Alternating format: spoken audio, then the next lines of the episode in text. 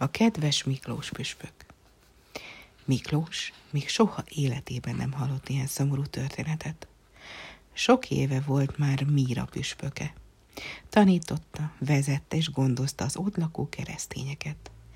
Sokaknak segített már, akik nehéz helyzetbe jutottak, de mikor meghallotta a három lány történetét, majd meghasadt a szíve. Az apjuknak nincs pénze, mesélte egy szomszéd, csak úgy tud gondoskodni a család többi tagjáról, ha három lányát eladja rabszolgának. Rabszolgának, sóhajtott fel Miklós. Nem, ezt nem hagyhatjuk. Ugyan mit tehetnénk? kérdezte a szomszéd. Nincs annyi pénzem, hogy segítsek, és a többieknek sincs. Ráadásul az apjuk szégyelné magát, ha mindez kitutódna. Megígértette velem, senkinek sem szólok, és csak a lányok érdekében szekte meg a szavam. Értem, bólintott Miklós. Bízd csak rám a dolgot, majd meglátom, mit tehetek.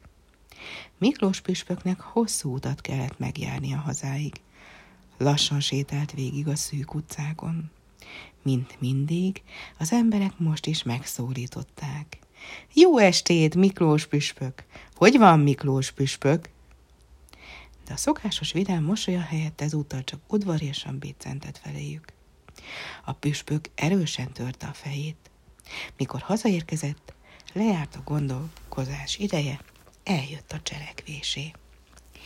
Miklós püspök pontosan tudta, hogy mihez fogjon. Elővett a padlódeszka alól egy ládikát, és kinyitotta. A családja vagyonából megmaradt pénzét rejtegette benne. Ebből osztott évről évre a mírában élő szegényeknek. Remélte, hogy a maradék elég lesz ahhoz, hogy megmentse a három lányt a rabszolgaságtól. Egy probléma azonban még megoldást várt.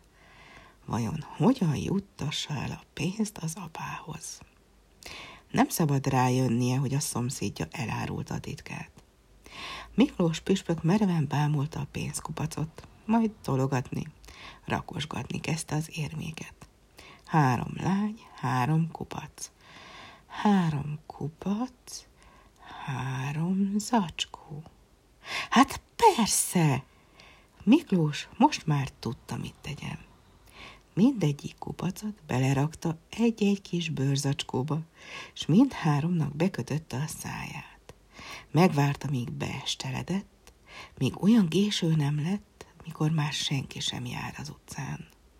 Akkor a három pénzes zacskóval a kabátja alatt visszaosont a városba. Egész úton kuncogott magában.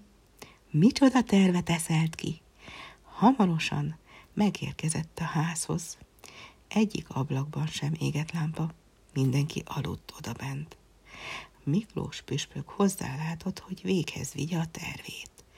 Kihúzta a zacskókat a kabátjából, majd egy nyitott ablakon át bedobta a házba az elsőt, aztán a másodikat, s végül a harmadikat is. Azzal, magában tovább mosolyogva, gyorsan hazafutott. Másnap reggel a család három zacskót talált a földön. Vajon hogy kerülhettek ezek ide? Ki hozhatta őket? S mi lehet bennük? Az első két kérdésre egyikük sem tudta a választ, a harmadikra azonban mindjárt feleletet kaptak, mikor a lányok unszolására kinyitották az acskókat. Dicsőség Istennek, kiáltott az apa. Imáink meghallgatásra találtak együtt maradhat a családunk. Senki nem tudja, hogyan derült ki az igazság. Talán a szomszéd árulta el, vagy talán mégis járt valaki a sötét utcán, és látta, amint a püspök ajándékot dobál be a lányoknak. Annyi bizonyos, hogy Miklós püspök híressé vált a gyerekek iránti szeretetéről. A róla szóló történetek bejárták a világot, és évekkel a halál után szent is avatták. Ráadásul az ő nevén emlegetnek egy másik rejtés éjjì vándort is, azt a vidám és kedves embert, aki ajándékokat visz a gyerekeknek, majd hús eltűnik a sötét éjszakában.